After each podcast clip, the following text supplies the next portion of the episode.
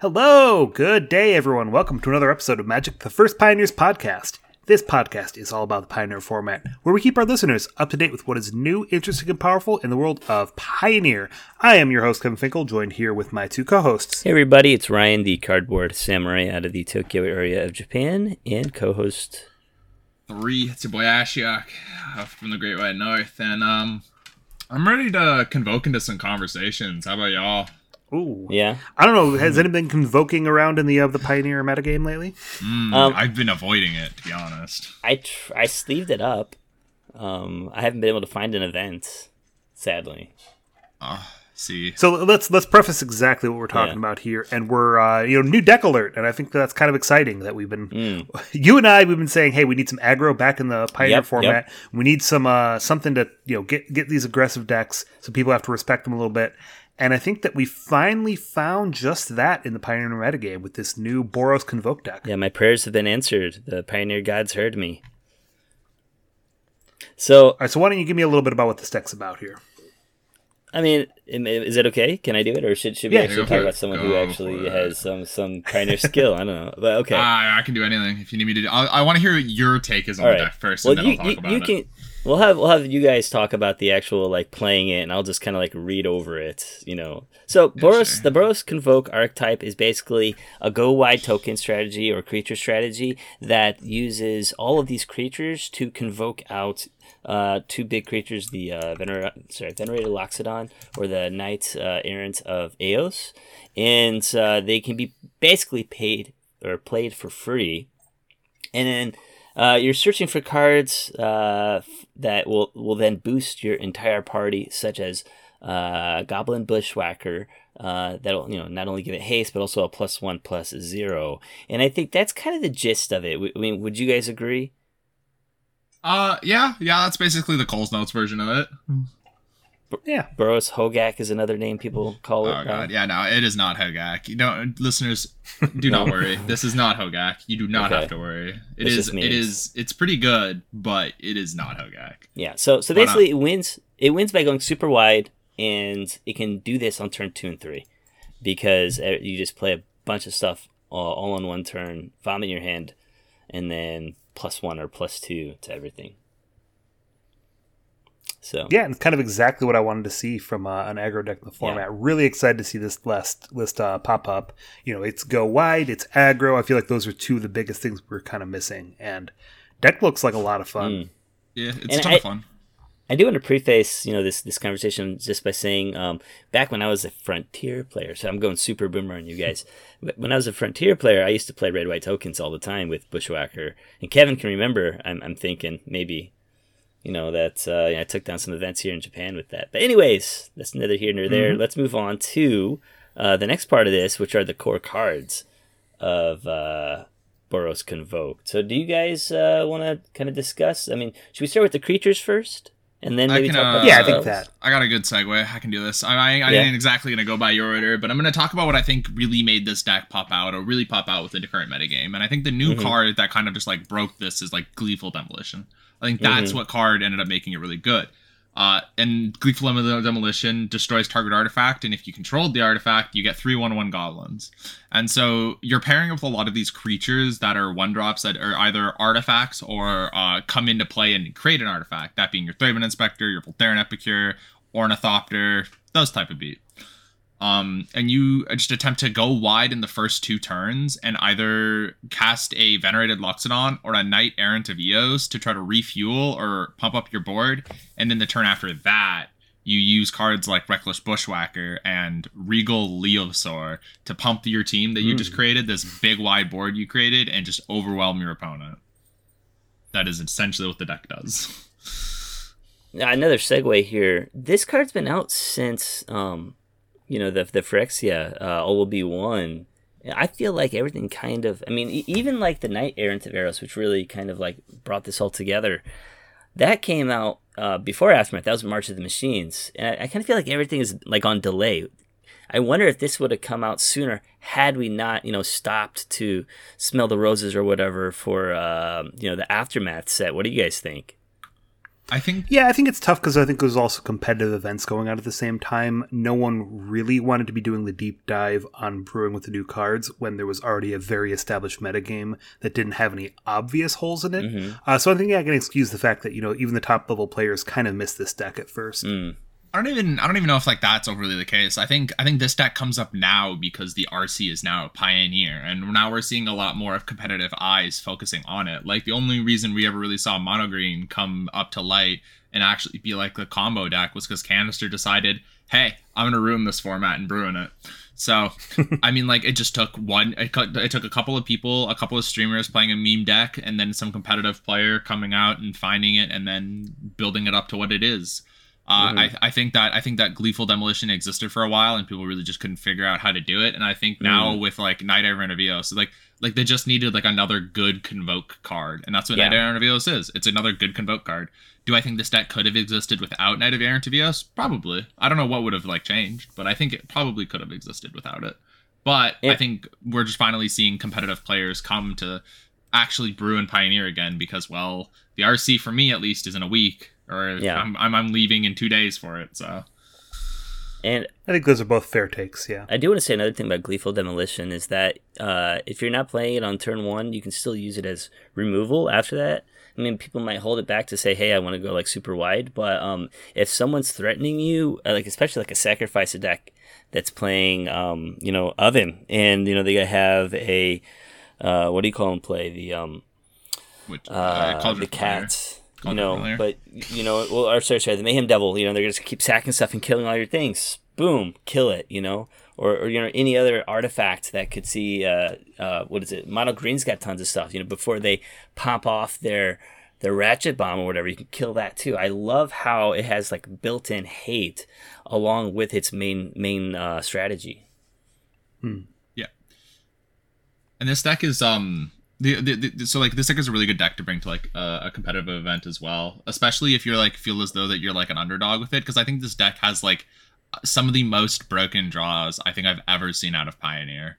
Like Mhm. I I can tell you that I was just trying to like get some RC practice in and this is when this deck was kind of like popular. You're like I like started to like bring up and holy Jesus did I die on turn 3 a lot. Oh my god.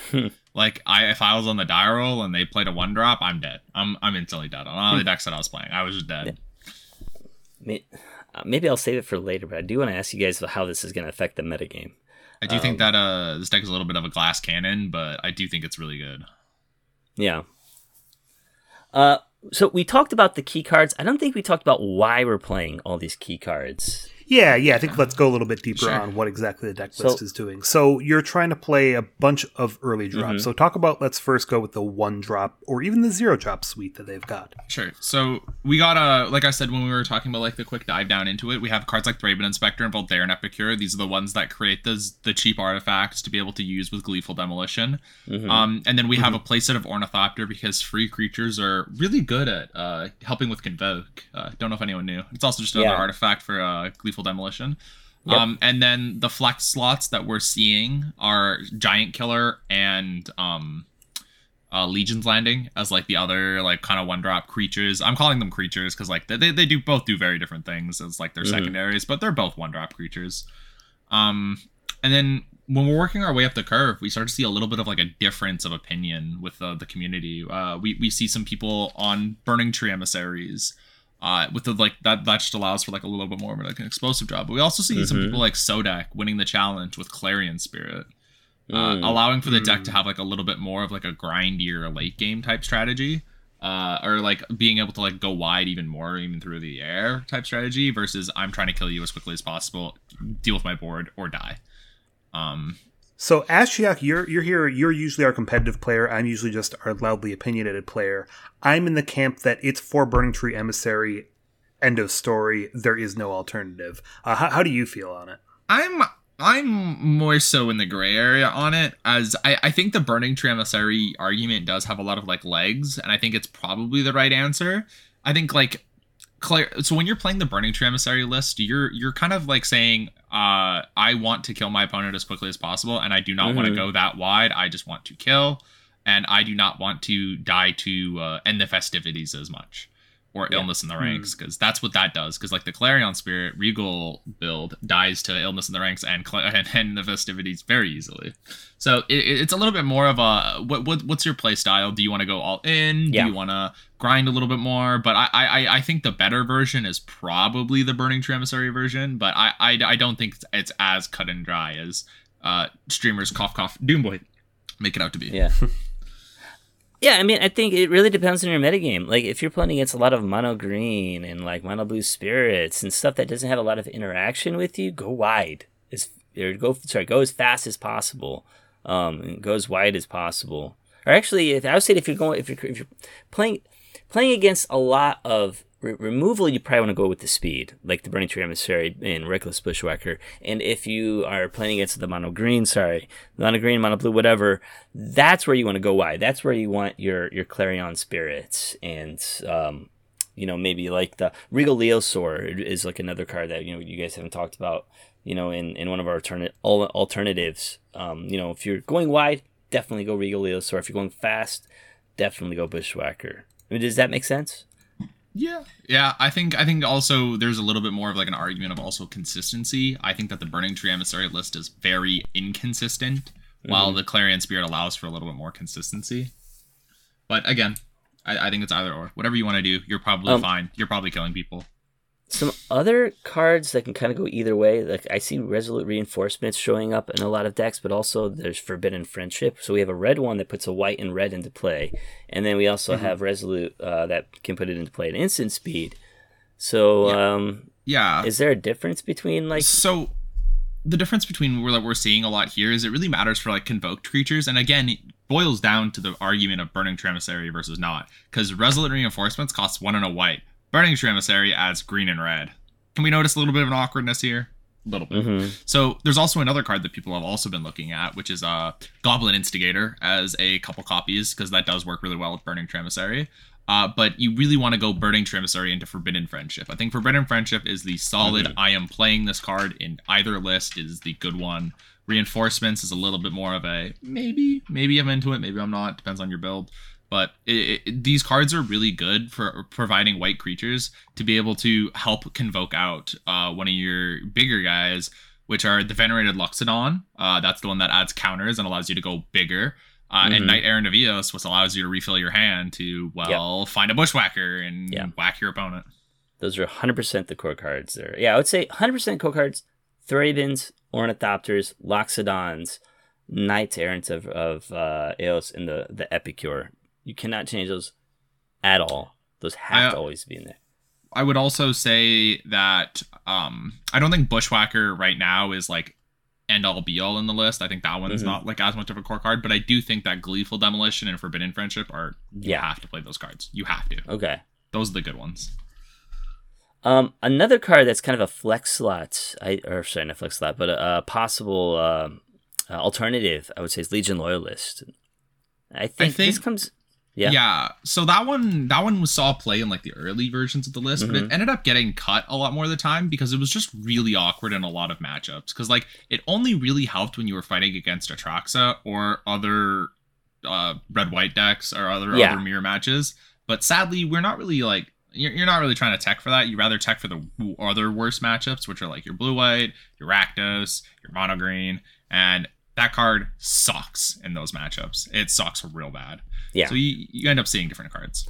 Yeah, so basically, if we have like a a, a huge Boros convoke metagame in the in the future, definitely consider playing those uh, to win against the mirror. But otherwise, probably not necessary. Yeah, I think it's also another one of those kind of all-in cards. Uh, you know that that one definitely dies to any of the hit cards pretty easily, whereas uh, some of the other options are a little bit more less all in, Mhm. Exactly. more or less all in. You know, yeah.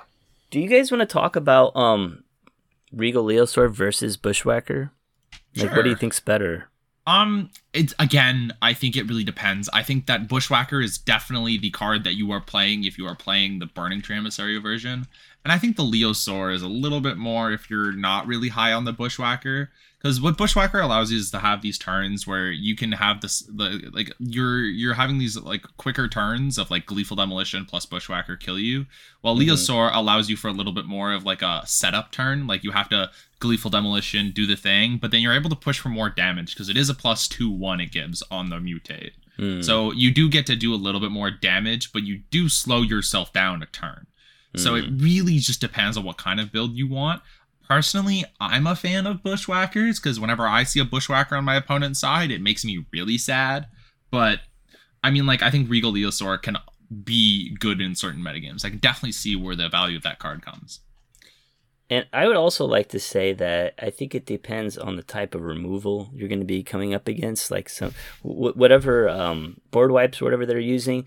I like, um, for example, resolute reinforcements will still leave you with a card uh, if someone uses a Hidetsugu on you. Um, if you play the the Goblin Bushwhacker and they use temporary lockdown, it'll survive. It'll still be out there. Your tokens won't. Um, your one drops won't. Your two drops won't. But um, that will survive. So I think it really depends on what kind of of hate cards you think you're going to be running up against, and you know, kind of building accordingly to that. Yeah, exactly. Um, land base, 20 lands, 19 lands. What do you guys think?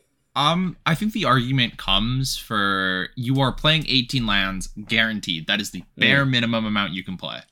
And the argument kind of comes when it comes up through Sodek's deck, where Sodek won the challenge with two Castle Embereth. Castle mm. Embereth is not a land. I hate to break it to you guys. It is a spell that sometimes can be a land. Yeah. is there to help pump the team for when you have these go wide boards and you do not have the payoff, that being the Regal or the Bushwhacker or any of the Convoke cards. So it is a great secondary land. It just depends how many you choose to play. You can play other cards in the main deck. You can play like more giant killers, more whatever the whatever whatever you may choose. But mm-hmm. that is the only debate in the mana base. Play 18 lands, be an adult. That is all. Uh, I've also heard some people talking about having pathways and having mana confluences. What camp are you guys in? I'm in if you can afford mana confluences, buy mana confluences, but I will not knock you down if you can't afford them or find them. Yeah, there, there's not a huge difference, I think, as far as um, you know, if you're looking at the price tag of the mana confluence, I don't see a huge miss if you're not going to run them. But yeah, I agree. It's uh, it is an expensive card. It's also just okay. really hard to find. It is so because yeah. it's a really it's a widely mm-hmm. commander played card, and it's a widely I would I would say semi widely I guess um pioneer playable card. So hmm, yeah. All right. I thought we almost had it out of the metagame after uh you know after we got a couple of good allied mm-hmm. lands, but. Nah, you still need a for aggro decks, man. It's really sad. You don't have those fetch lands to take the place of them. Yeah. Um, sideboard. You guys want to move on to that? Sure. Let's talk about the sideboard. So I know a lot of people are playing Forge Devil, and I'm still finding it hard to wrap my my my head around how to sure. use these. Can uh, you guys explain? Uh, I mean, like I'll take it over if you want. I can go over the sideboard yeah. and what kind of the things are. So Forge Devil, uh, this card you probably are unaware of it. Uh, it, it is a one mana one one that when it enters battlefield, it deals one damage to target creature and one damage to you. So tip: don't play it on an empty board. It will kill itself and deal you one damage. However, what you're trying to do with this is you are trying to kill a Llanowar Elves or an Elvish Mystic. That is all it's trying to do. Or in the mirror, you ping down an opposing Voldaren Epicure or a token or something like that. That okay. is the purpose of this card. So play it in the uh, the mirror. Elves matchups. Yeah, in the Elves matchups. Elves, yeah. Okay. Uh, but looking at the rest of the board, we see like Rending Volley, which is like I think like the best red removal spell that we see in the sideboards. Uh, because it like goes through ward. It's just and also just like spirits can't interact with it that well. Um, cards that we're also seeing are like a three or four invasion of Gobakhan. Uh, that's the elite yeah. spellbinder text. Uh, it's really good because like you are, it is able to be like a selfless spirit that also grows your tokens. So um, I've been actually trying to figure out what makes this you know so if i can't afford this i mean i, I could if i wanted to. I don't feel like spending 40 50 bucks on three of them because that's how, what they're going for in japan right now for three of them do i need the indestructible uh, line on here? Do i need the hexproof line or do i need the you know kind of exile card from their hand line? What what's most important in, in that slot I think it's just because it does everything. I think it's just because I don't think it's exactly because it's one piece of text that does every that, that like makes it because like technically if it was like the ETB effect, you could play Elite Spellbinder, you could play Selfless Spirit. I think it's the fact that it interacts with your opponent's hand Mm-hmm. is okay. It only takes three loyalty to kill. I'm calling it loyalty. I don't know what the actual term is, but it only Mhm. takes three health points to kill. Um, and then it grows your dorks because you're gonna have infinite tokens from your gleeful demolitions and whatever Yeah. you may cast. And then it also protects you against board clears. It's the fact that it does three very good things for the deck is why it's kind of. I hate to break it to you, man. I think you might have to spend the money. Uh, I don't want to play. Yeah. It's okay. But you know what? You know what is player. cheap? You know what is cheap? Magmatic Chasm, a great Yeah. sideboard card. Uh, this one is a, probably a new one for a lot of people, so I'll quickly read it off. It's just one in a red. Creatures without flying can't block this turn. You know what doesn't have a lot of flyers? Mono green. Mono green does not Mhm. fly. So this is your card against mono green. You are going to go wide because what, what usually happens with mono green is they play an old growth troll on two, and you're sitting there with your one ones, and you're like, how do I attack? This is awkward. So now your plan is just to go real wide, magmatic chasm, and then kill him. Um, only mono green? Would you play that maybe against boats or something as well, or what? There's a lot of other agencies for a lot of other matchups, but that's just mainly the primarily one. Uh, Okay. Like I could, I, I would also see it against. I, I don't know if, if red black is exactly the matchup for it. I don't, I don't think so. I definitely think this is like also a mirror breaker. Like Mhm. if if you, you you're both just going wide and then you just say you can't block, die. Yeah. Um, but then and then we're seeing some people play Jeffrey, Jegantha, um, and then a, a lot of the other sideboard slots are like pretty ubiquitous or not ubiquitous. Uh, up to you. Uh, a card that I really like is to- uh, Tocasia's Welcome. I think I'm saying it right. Mm.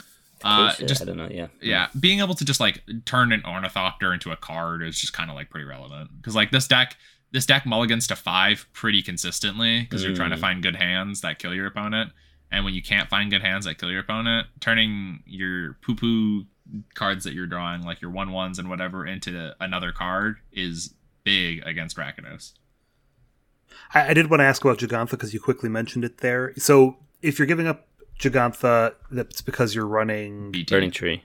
Burning Tree Emissary. Yeah, that's kind of the one that uh, that puts it out of the thing. So how how good is Gigantha in this deck? You know, how often are you ever casting a five drop Seems in a deck that's It is- 18 lands? It is you. I think I've seen it cast. I think three times uh, through all the streams that I've watched of Doomwake playing it, and like usually what ends up coming up is it's just a card to discard to a blood token, which is Mm. like pretty relevant. It's it's just another card. Uh, that's why I'm not like sold on Jeffrey as a sideboard slot, but I mean like the companion mechanic's broken, so Hmm. I think it's better used for something else. I'm not going to run Jegantha. That's just my opinion. Um, w- one card I want to talk about. Most people have been playing Light of Hope, which is the one mana instant that says you can gain choose one, you can gain four life, destroy enchantment, or put a one one counter on target creature. I don't really think you're really worrying about gaining four life or putting the one one counter on there. I think the main thing here is destroying a target enchantment. And if that's the case, why not play something like Wear and Tear? That's also one mana enchantment killer, but also can be played as an enchantment killer and a an artifact killer if you need it to be. Yeah. Um Light of Hope is just mainly uh like I think you're underrating the one one counter portion because like Stomp is like the most widely played for uh removal spell in the format. And so you're just you- saving your Clarion Spirit? It's like the uh, only thing you really care about. Well no, right? you, you yeah, like well, Clarion Spirit matters a lot in that matchup, right? Like against Rakdos, where where they're playing like Mm. Bone Crusher Giants, like you care about having your Clarion Spirit stick around. I don't know. I don't know Hmm. if I'd actually play Clarion Spirit in that match because I know it's going to have a huge target on its on its back or whatever, and one is not enough to save it. Yeah, I mean, like every creature in that deck has a big target on its back. Like Yeah. that, the Rakdos matchup is already really rough because Thoughtseize Mhm. exists, but Um, this deck's also playing Rending Volley, and I think of course that's just like, an amazing card. But I wonder if they if it, anyone has tried any of the other Convoke spells because I think there's one that's white that like exiles. Uh, uh, I want to say attacking or blocking creature maybe. And then another one that we have Stoke the Flames. I wonder if anyone's tried those out, or is it just better just to have that one mana um, effect? I can't think of a convoke card that I would rather play than a lot of these other sideboard cards because I think the convoke cards are pretty like generally okay, and in my sideboard cards, I want targeted cards for specific matchups. Oh, we got Conclave Tribunal's another one. Yeah, that one's Omega Dookie.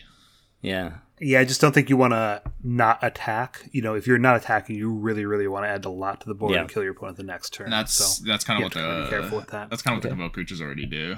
So that you can't you kind of you can't can't really like I don't know. Um, do you guys want to move on to matchups, or is there anything else you guys want to say about the deck lists? I'm ready to move on to matchups. So I haven't. I mean, I've you've probably played against it, right? Uh, I've played against it a bunch. It is So- not fun. So what what which of your decks are not good against? Let's start with that. Um, you a lot of my decks that play triomes are not really good against it because I'm playing a bunch of tap lands and you're killing me instantly. Mm-hmm. Um, yeah. So basically, any deck I play, uh, it has a bad matchup against Boros So, Convoke. en- Enchanties, Karuga Enchanties, that's Fires. yeah. Enchanties, Kruger Fires are like the same kind of style. Um, A- I- Atraxa the- Neoform? yeah, Atraxa Neo, uh, uh, Atraxa Neo, Atra- Atraxa Neoswarm specifically has a good matchup. Uh, the Atraxa pile that I play has a bad matchup. Uh, the five color Bring to Light has a bad matchup. The Niv Hmm. matchup is like okay. It's it. I think it's the most okay out of all of them, and that's just they because it have runs a bunch of removal. Well, Yeah. I also play main deck Clarion, but the reason is is because it has a lot more of these two mana removal spells that Mm. interact well, like Vanishing Verse, exiling one of the f- convoke creatures is really relevant. Mm-hmm. Um, and just being able to tutor out a lot of these board clears that are relevant. Like I was able to survive long enough with a Sylvan Caryatid chumping for a while to Mhm. eventually get a Sunfall and kill everything and Nice. make a. I think it was an eight eight. An eight eight It's pretty big for clearing the board. Yeah. I I think we will. You know, this will be a good transition when we're going to talk about what actually does and doesn't beat the deck. yeah. So the things that beat this deck. But but we can let, let's keep going through the Uh, matchups yeah, yeah. first. Yeah, the, the, the matchups that are like not great or the matchups you don't really want to see are like Rakdos, in my opinion. I don't think Rakdos is a good matchup for this. It's like Hmm. pretty 50 50, but the thing is, with white red, you need to mulligan to find good cards. There are so many bad hands with this deck. The entire skill of this deck comes from mulliganing. And if you go to six or five, Rakdos will tear you apart Mhm. easily With like the they'll thought they'll stuff. thought seize you, they'll fatal push your thing, and then you'll be sitting there with like a five two five mana convoke cards in your hand, two lands, and a blood token in play, and you're like, Mm. I died. yeah, and they Um, play Hitsugu. They have um, what's the three mana one that destroys anything that's two or less? That's that's uh, single play now. Path of Peril. maybe. Yeah, and then But, also uh, they have uh, I've seen extinction, illness right? in the ranks. Yeah, that's Path of Peril. I've also seen illness in the ranks, and Languish has made a popularity again. Go Languish. Mhm. Um, but I'm yeah, wondering. uh, I mean, Rakdos has a good matchup against you know Boros Convoke, but I'm wondering will them devoting more resources to building Boros make it weaker against other uh, you know decks? eh, not really, because like a lot of this, Mm. a lot of the cards that are just incidentally good against Convoke are like also good against other things. Okay. But I also Uh, think that um mono green is I- like I, like it as far as a positive force in the Mm. metagame kind of thing. yeah yeah this is definitely a good uh do you have interaction check which is Mhm. uh pretty good in the format. Uh however this do you have interaction check revolves around creatures in play which I think is Mm. healthy as opposed to do you have interaction for my Lotus Field or Greasefang and I think So- this is a lot better. So going back to uh, other matchups, I'm guessing it has a good mono green matchup because I know that green Ah. suffered against like uh, um, what was it? Uh, the band card, uh, Winota decks in the past. You know those types Yeah. of go wide strategies.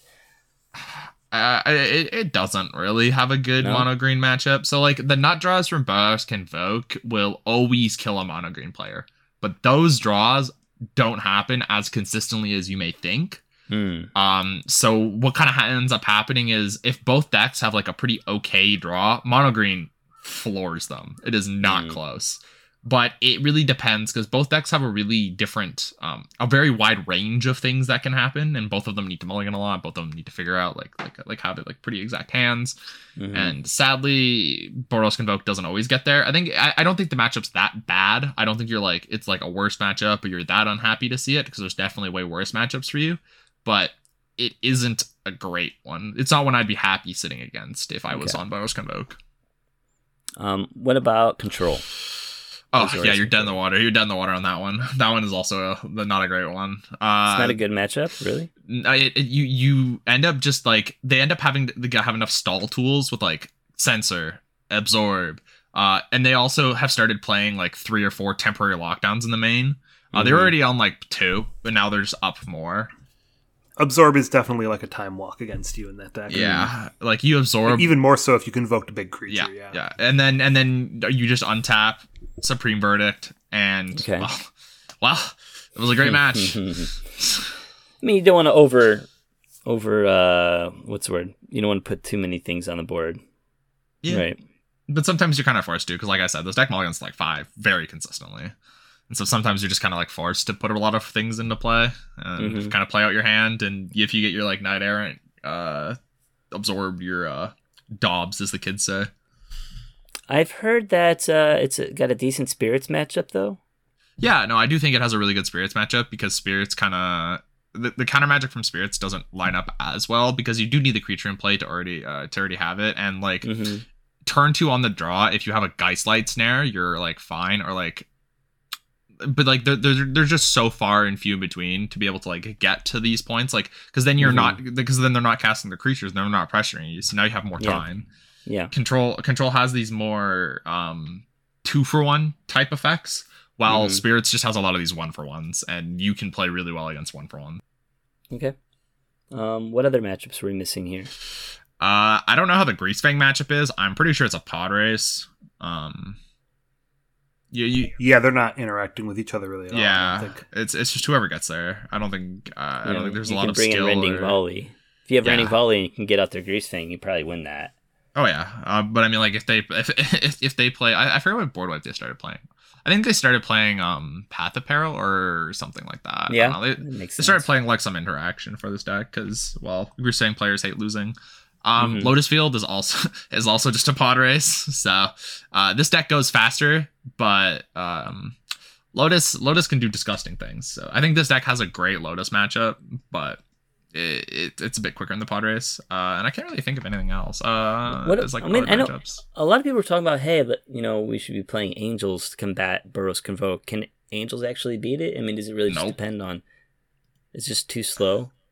Uh, so the card that like is the most impactful out of Angels is uh Righteous Valkyrie, and that's a three draw. And I know uh, Angels has like started playing like elves to try to like accelerate their draws and like Mhm. accelerate out Cocos and Kalos and whatever. But like we have to remember that like the, okay, so let's just say on turn three or sorry, turn two on the play, you played your two four that will end up gaining you life. Boros Mhm. Convoke already has eight creatures in play and is already just trying to kill eight's a little bit of exaggeration. Let's go with five just for simplicity. But five creatures in play at, with haste swinging at you, and so you need so much more to be able to come back, in my opinion Mhm. um to be able to like fight that matchup. I don't think Angels has that great of a matchup, Okay. but I, I I don't I wouldn't see it as I would see it as like a big underdog. Um, I guess there's two other big ones we haven't talked about yet. How about mono white humans? Oh, I'm pretty sure. I don't actually know. I think that, just I, go that wider. I think that has to just be humans favored, right? Yeah, what do you think, Kevin? That's what I think. I don't. I'm trying to think if I've seen that one be played. I heard it's Uh, more I haven't 50 tested the- I mean, first strike is tough against you. Four toughness creatures is tough against Thalia's real good. Mm-hmm. Yeah, Thalia's you know, a real lot of good your matchup. yeah. Um, Um, one more deck. I'm sure it plays. Yeah. Like I don't think it's terrible. yeah. Uh, what about? I think the last big one we have to talk about is Izzet Creativity in that matchup? Oh, creativity. Uh, We have I two think it's forms okay. now, right? You know, we have yeah, the the Timur version, we have the um version. But is it like another 50-50 matchup, or do you have the the edge? What do you think? I mean, like I think Boros Convoke probably gets there. Like they they so the is a creativity deck for at least the worm version needs like four turns of setup or sorry uh, to Mhm. be able to like big score and to kill you. And they don't often get the four turns. I think it really depends because like I think re- if you were in red, you have the most capability to be able to tech against the Convoke deck. So it Mhm. really just depends how much they're trying to prepare for it. Honestly, uh, I think if we are looking at how the matchups are as of right now, I think I would give it to Convoke. I want to say because I think Convoke Mhm. can like kill before these relevant cards come in. Because like, Izzet Creativity does have a lot of removal spells, but I think that this deck can play through removal spells pretty easily, especially one for ones. Mm-hmm. Yeah, if you're not playing um, wipes, you're in trouble against Boros Convoke. Exactly. Uh, So, you know, before we move into our uh, metagame discussion, I wanted to ask you guys, uh, you know, if you had to choose a list, you know, which, which one's the best one? Would you go, with, like we said, the um, Burning Tree Emissary slash Bushwhacker build, or would you go more like the Go Wide Clarion Spirit Regal Leosaur build? I'll let Kevin go first. Go for it, Kevin. I mean, I'm going blood through it. I'm going BTE all day. Yeah, I'm going Yeah. BT too. I want to. As much as I hate getting my crap pushed in from um, that card, yeah, it's clearly the better one. I think. Uh, I think if I were to look at a list, I would look at what Doomwake's doing. Doomwake's been innovating a lot on stream, and he's been doing pretty Mhm. good with it. So if you're looking for more help on that, go check out the Doomy. Yeah, there's there's definitely still some room for innovation, uh, but I think this c- this deck is largely, I don't know, congealed. I mean, what's right? It's, it's it's you know formed together. It's it's it's not solidified, but it's yeah, it's gelatinous right now. It's almost there. Are you like? Are you like? what I think has been go for it. Well, what I think has been really fun with this deck, it, what's been really funny as far as the innovation with this deck is how much it's kind of made everyone else innovate. Like it Mm, mm, feels mm. like all of the safety valves of the format just came back Yes, out. It's like, oh yeah, It- it- like it really makes a kind of depressing view of how aggro is in the format, where it's like, wow, every single one of these decks had this really good safety valve for an anti-aggro card, and they weren't even playing them until now because this deck wasn't around. Um, so it's kind of like, okay, we could really, really push our aggro decks a bit more. Mm. Wizards, you know, it's not gonna, it's not gonna ruin anything. All right. And I, I kind of want to. I always ask this when we do our Pioneer 101 episodes, but um, what kind of cards would you like to see printed for this type of deck in the future? For me, I think I'd like to see more of those card advantage things like the to- Tosca's, whatever, Tok- Tokasha's uh, thing that lets you draw a card. I think not being able to refill your hand is kind of hard, even though you do have the filtration from the blood tokens and like the, the Thraben Inspector clues. I feel like this deck just needs a little bit more card advantage. So that's what I would like to see printed for it in the future. Anything Uh, you guys uh, want to comment on, or I would like to see a card printed for that deck where it's like counter target Goblin Bushwhacker. That's all I want to see. I just want to see one mana counter target Goblin Bushwhacker because I hate that card. That card kills me in all my fun decks. Um, but if there's like a genuine card, I do feel as though that if we had like Kadalfa Rebirth, the deck is Mm. busted in half. oh yeah,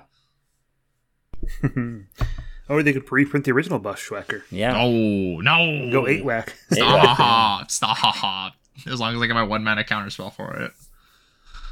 Oof. yeah. Kevin, anything you'd want to Yeah. see for it, or I think, um, you know, Goblin Guide maybe. So Oh, you know, oh let's bump up our. more one drops? Yes. Or hey, you know, Re- Ragavan makes treasure for our. Yeah, Uh, yeah, yeah, yeah. Ragavan, Ragavan. Wow. No, uh, I don't think we need to go quite that far, but I think that there's a lot of room and power level between the best one drops in Pioneer and the best one drops in Modern, um, and they could definitely push those up. Yeah, yeah. We've been saying that for a while. One drops, one drops, one drops. Yep, they should be printing like 80 a set because it's all that matters in in competitive Magic is uh, your early plays. All right. Well, you guys wanted to talk about some uh, results, right? We last talked about I think five seven and five eight, so the early May. So Yep. do you guys want to go into some results since then? Yeah, I, think can go into a little bit of a little bit of a talk about it. Yeah, so we we had a Yeah, pre- preface this a little bit Yeah. that we wanted to, you know, just that that that was kind of our 101 on the new deck that's showing up mm-hmm. the format. But we also want to talk about what else is going on. So Yeah. go go ahead. yeah, yeah, because like I think this also like ties together because this was the rise of it. Like, so Yes. we- we saw the rise of it in like I think the second the week we'll be talking about. So the first week there was only one challenge that weekend because Moto had a glitch where they couldn't open up sealed product. So there was only one challenge because I had to take it down for an emergency maintenance. Hmm. Um, and guess who won that challenge? the one that the only one that What? existed. It's our boy Claudio with Niv. He's uh he's making me think about maybe maybe playing it. But I think the I think the thing that I, I really want to highlight with this, uh, even just like looking at it, um, if we look at the metagame summary for the top 32, there were 13 Rakdos decks in the top 32. Rakdos midrange, Mm. 13. That is 44% of the meta was Rakdos. That's insane. That's so much. Oh my god. Yeah. Uh, I mean, rounding- I, go for it. I mean, that being said, yeah, Rakdos is everywhere, but at the same time, I always feel like there's still a lot of of uh, variety. It's dominating, but still, you know, like you said, Niv to Light won it. The, uh, Azorius Control was in third in this one. And Nykthos Ramp, Azorius Spirits. You know, we have. I mean, I'm not too worried about it. It's just it's there. You know, it's a pillar. Yeah, I think I think if anything, the point is that it's a. I, th- I think we very clearly have the best deck in Pioneer, being Rakdos midrange. I think it is, if anything, is cemented over these next five challenges that we'll be talking about. It is very good. It is the Yeah. best deck in the format. Like it was But three three copies in the top eight. Yeah, not. Oh, sorry, four copies. Four copies in top eight. Fifty percent of the top eight was Rakdos midrange. Yeah, not unbeatable. If you know your your deck very well, like Claudio shows us, and you know you have the the cards and you know the metagame and stuff like that. I mean, just 100% always have a a, a Rakdos mid range plan. That's all we can say. Yeah, you need a plan for that deck. But um, 100%. Rounding out the top eight, other than the Niv to Light and the four Rakdos midrange players, this was Azorius Control, Mono Yeah. Green, and Azorius Spirits. hmm And yeah, no, Niv to Light is a Niv to Light uh, come back. It's pretty interesting. We haven't seen that deck in a while, and uh, it's playing the new Niv Mizzet Supreme, the card we called Commander cards. Nice. So Claudio just really stuck it to us on that one. Love to see it. Love to see it. Love being wrong. Um, Uh, you ready move to on go to next the one? next one? Yeah, Kevin, you want to do the rundown for the 520 Pioneer Let Challenge? me make sure I've got the right one open here. Do, do, do, do, do, do, do. Nope, go go on without me. I'll Sure. get, Okay, get so the next one. I'll, I'll do this one. So, uh, 520 challenge. We had Azori Spirits won that number one. Succulent was a pilot. Um, five color mid range. So, is this like It's the Bring to Yeah, Light. Uh, it's Bring the Bring Light Omnath pile. okay? Um, Mono Humans uh, third place. Hidden Strings, So Lotus Field wins. Uh, got the top four. Uh, Abzan Greasefang came in fifth. Rakdos Sacrifice sixth. Indomitable Creativity seventh. And Nykthos Ramp uh, came in eighth. See, every deck is different. Oh, Yeah. pretty much, right? That- That's just like amazing. Yeah, It's this one was really diverse. I love it. I love it. Like, I mean, Rakdos is definitely there, and especially if you look further down into like the top twenty-four. But, um, damn, this is beautiful. Yeah, you love to see it. Uh, we still have Rakdos midrange coming out with 18% of the meta share of this top 32, uh, but it was tied with Monogreen this time. Um, and the only the only things I have to say about it is uh, we are seeing in the five color midrange deck we're seeing one new card that we or sorry two there's two new cards. Uh, we're seeing Cosmic Rebirth and Nissa Resurgent Animist, both as one ofs. Mm-hmm. So shout out to shout out to them for playing them. If you guys look at the twenty-eighth place, there's a four-color elves deck. It's What? it's it's it's just I think I'm 99% sure it's just called four color elves because Oh, it plays okay. a bunch of tutor targets in the board to be able to like Mm. co- collect uh, sorry uh, it, it was like a court of calling into Lavinia when your opponent plays like um what's the card called Bring the Light you just like get to Hmm. counter the thing It's also playing a gelatinous cube and skim for Shadow Mage. What? Okay. yeah he's uh he's gaming Yeah. whoever this is or they're gaming All right, Kevin, can you do? All right, I got the 521? 21th. Yeah. Yeah, the So here we go. Okay, so this one was this is one we were just talking about. Sodic's list, Yep. the number one winning white red aggro. Uh, another white red in second place. Blue white, blue red. Uh, I'm assuming that's Phoenix. Let me double check though. nope it's blue red good stuff Uh, nope. Oh, it's yep. It's blue red. Uh, you know, turn something into something else. oh no, it's, no it's no not no no a, no no it's just uh you're trying to use Chandra's Hope Beacon to copy Alrund's Epiphany and take a bunch of turns and kill your opponent So is it? Hey, I like it. There we go. Hey, blue red turns. That's Nice. pretty cool. Okay, Rakdos mid range showing up. Uh, the five color. This is your deck. This is the the uh, five color. deck. Um, five color fires with Atraxa and things like that. yeah What? And is then- this? Uh, we've got a mono black and we've got What? another Rakdos here. Yeah, yeah. The, the mono black deck is a waste not deck, and it is it is Ooh. wild to say the least. We on the show hate waste not, so oh my goodness! I'm, I'm like- smiling. You know, It's like ear to ear wild. here. Well, I mean, like I don't know. I, I don't I don't know how much I can talk about a deck that plays Inscription of Ruin. oh yeah, I thought that got, went away when we finally got a uh, thought erasure Man, or not thought erasure. March of the um, Wretched Go blank. Shadow. What? Go blank is the card that really uh, eliminated that from the meta. But I do want to shout out, you know, or just point out that this this one, despite the interesting top eight here, still had 34 or something percent mid Rakdos mid Yeah, range eleven in the top 32. Yeah, Three- especially after the top eight. Three copies of Five Color Fires of Invention. So shout out to my deck. That's all I gotta Mm. say. Hey, Yeah, a lot of Rakdos. Uh, Wow, there's a lot of Rakdos from uh, 9th to 32nd place. Um, yeah. Should we continue on? Maybe move on to the was it 27 challenge? No, no, one of those was an enigmatic and not Oh, just. yeah, yeah, uh, yeah, yeah, I, I looked. I didn't want to say anything. I wanted to keep the keep the keep the pride. all right. You had a burst mode bubble though. SMH. Is it okay Go to move on to the Ryan. next one? Yeah. Um, Yeah. so Pioneer Challenge on uh, the 27th. Uh, I don't know actually know who won this. It, Uh, it was like Sunbird. Yeah, it was on was Sunbird Lotus. Lo- Lotus. Lotus. Okay. So uh, top eight. Let's see. It looks like we had uh, Mono Green Elves. We had um, what is that again? I don't know this one. Uh, sorry. Oh, that's the that's the five color bring the light pile. yeah, bring the light. Sorry, bring the light right there. And then uh, we had a red white uh, Boros Convoke deck. We had um, oh Rona combo. You know, I've been wondering, you know, if, if that's actually still good. I think so. Before I move on to the next one, I kind of think like Rona is was in the same boat as Boros Convoke. I feel like there wasn't a lot of people that really had a. There wasn't enough eyes on it. Wasn't enough people testing it. I think right now people are optimizing it. and Maybe it could still get a little bit better. So this is kind of cool to see it. You know, make the the top eight of this challenge. Um, uh, I would like to preface your point Yeah. exactly with the player that was the the person that got second with it. I don't know if you're familiar with Matt Nass. no. uh, oh he- yeah.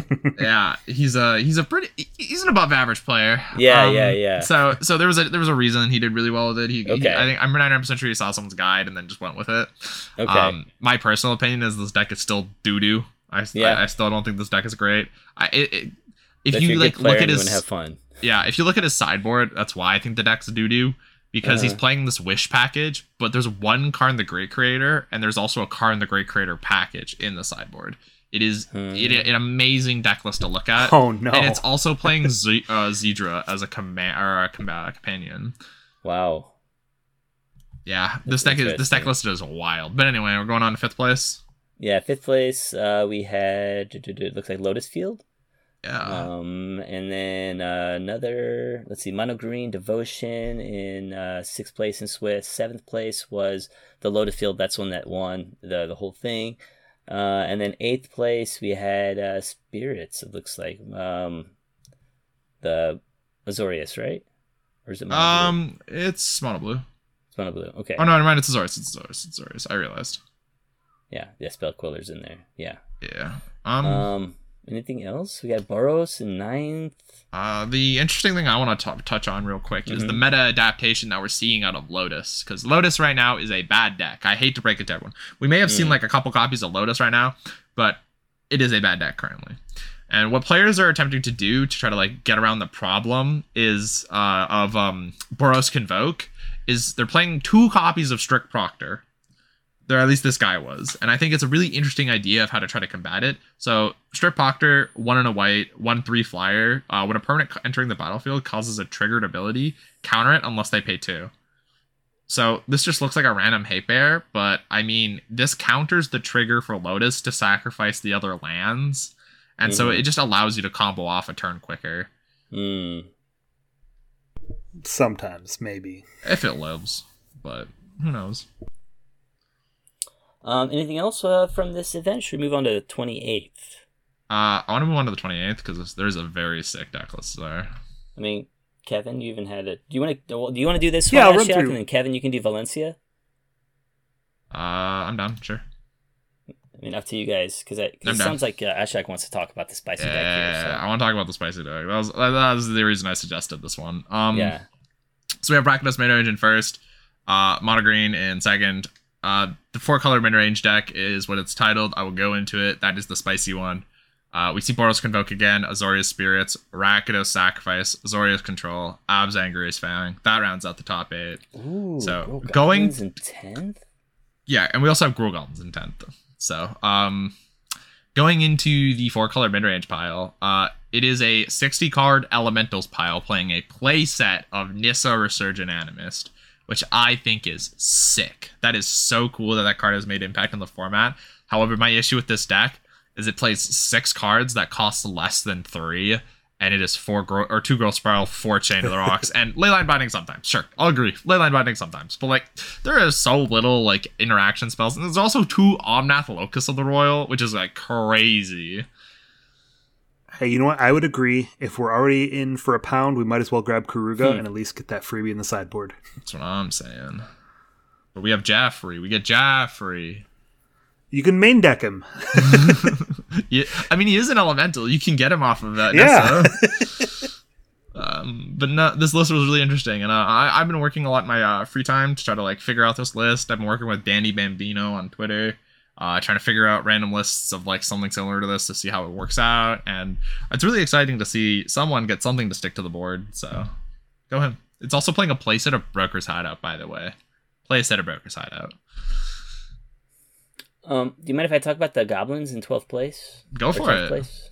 So this is actually the the combo goblins deck. I think uh, if you guys know about iMount, I believe uh, he posted uh, um an article about this on like uh, playing Pioneer a couple couple weeks back maybe, and and basically this combos out with Skirk Clan, uh, Skirk sorry sorry Skirk Prospector, uh, Cacophony Scamp, and uh, Fireblade Charger.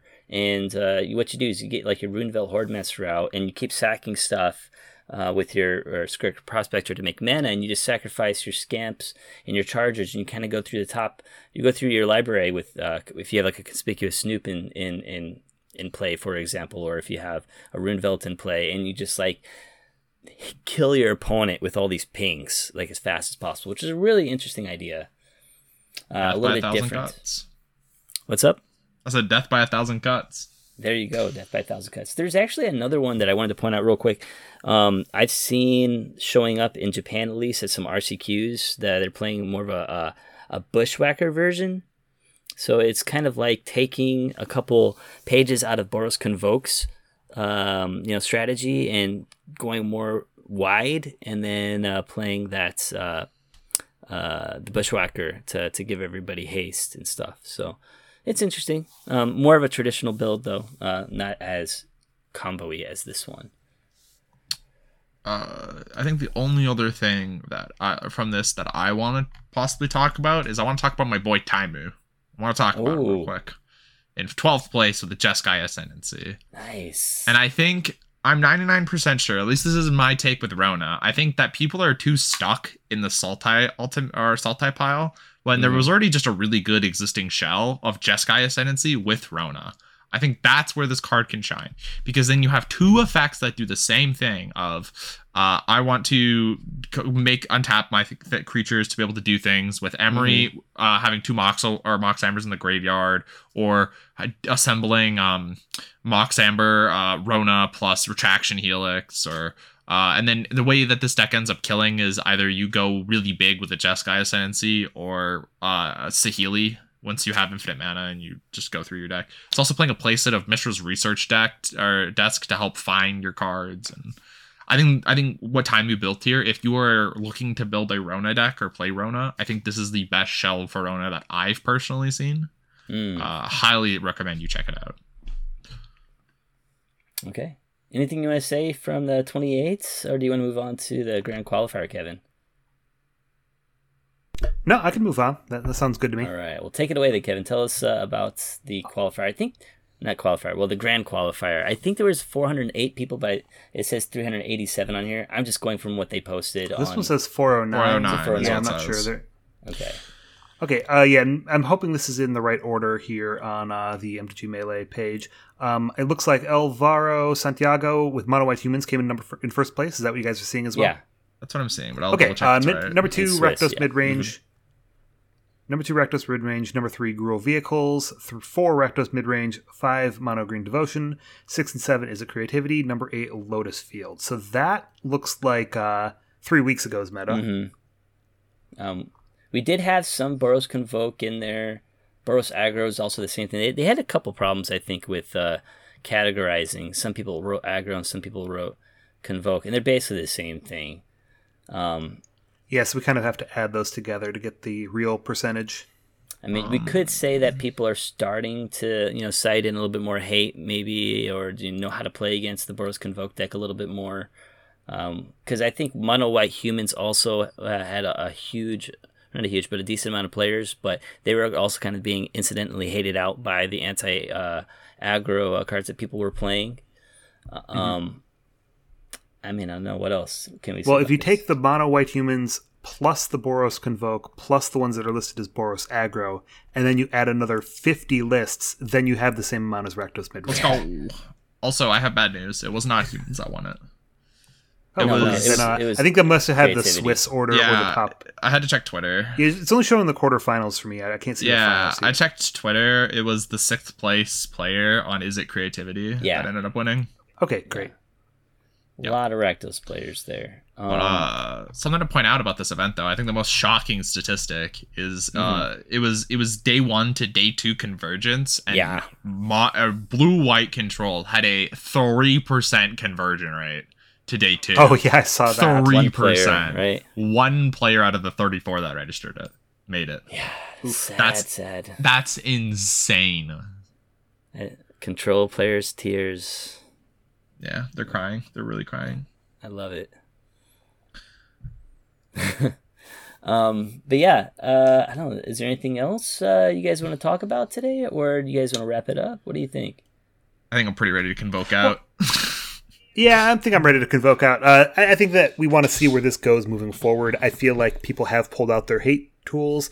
Um, hopefully, the deck won't just disappear, and that it'll stick around at least enough to make people have to keep spending those slots on those cards. But we'll, we'll see where it goes from here. Yeah, Um, anything else you guys wanted to add? yeah. I mean, I just, I, Otherwise, I mean, like I said, go I. I just wanted to say real quick. I love you know how Boros Convoke and like Rona and all these other you know kind of decks that are kind of showing up over these last few weeks are kind of pushing the boundary you know of the uh, the Pioneer metagame, and we're seeing more and more uh, variety, and I love it. I love it. I mean, we've seen variety before, but you know, this is just it's great. It's healthy. Yeah, I think I think Pioneer is always in the best state before an RC because I think the last RC as well. I really enjoyed where Pioneer was, and we are going into this RC, and I'm also enjoying where Pioneer is, minus the Convoke deck. I wish the Convoke deck would die, but I mean, Hmm. like I think I think I'm really enjoying when we're seeing a lot of competitive eyes on this format, and we're seeing what what what ends up coming out, and I, I'm really excited to go to the RC uh, this next coming weekend and s- see what's out there and Hmm. compete. Yeah, how about you, Kev? Anything you uh, want to say? Nope. I'm just going to say that if you want to hear more about what's going on in the metagame in the future, you should go ahead and follow us at MTG Pioneer, and you can find a link to our Discord there as well to keep more in touch with everything we got going on on Discord. Also, if you're very confused, uh, just reminder one more time that we're doing bi-weekly throughout the summer, so we'll be getting Yeah. every other week on these episodes. So hopefully you're not uh, missing us on the time that we're off. We talked decently long today, so you kind of got Yeah. a bit of a double episode, anyways. Yeah, and you know, just because we have people that are doing RCs and you know traveling and stuff like that. But we will be back as you know the new stuff comes out at the end of the season. Um, but if you guys want to chat, if you guys want to talk with me, you can find me on Twitter at uh, Yo Japan Hobbyist. I'm also very active in the Discord. And Ashiok, how about you? It's your boy, Dreams of Ashiok on Twitter. Uh, I am active in the Discord whenever I see something interesting. So if you're talking about interesting stuff, you'll probably see me comment. Um, I gotta give a shout out. I always give shout outs at the end of every episode. I'm gonna give a shout out to my friend Graham. He he top aided a challenge, so I, I didn't get to shout him out then, but he top aided his first challenge this weekend. Uh, Nice. Go him. He he has a problem where he's yet to 5-0 a league. He's 4 1 I think nine no. nine times and has and then top aided a challenge, and we still give him crap for not being able to 5-0 a league. So, Graham, if you're listening to this, this is the shout out for you. Oh, wonderful. All right. Well, thank you, Graham. Thank you to all of our listeners, and thank you to everyone out there. We are the First Pioneers podcast. We look forward to being your go to source for Pioneer information online, and we are hogacking out.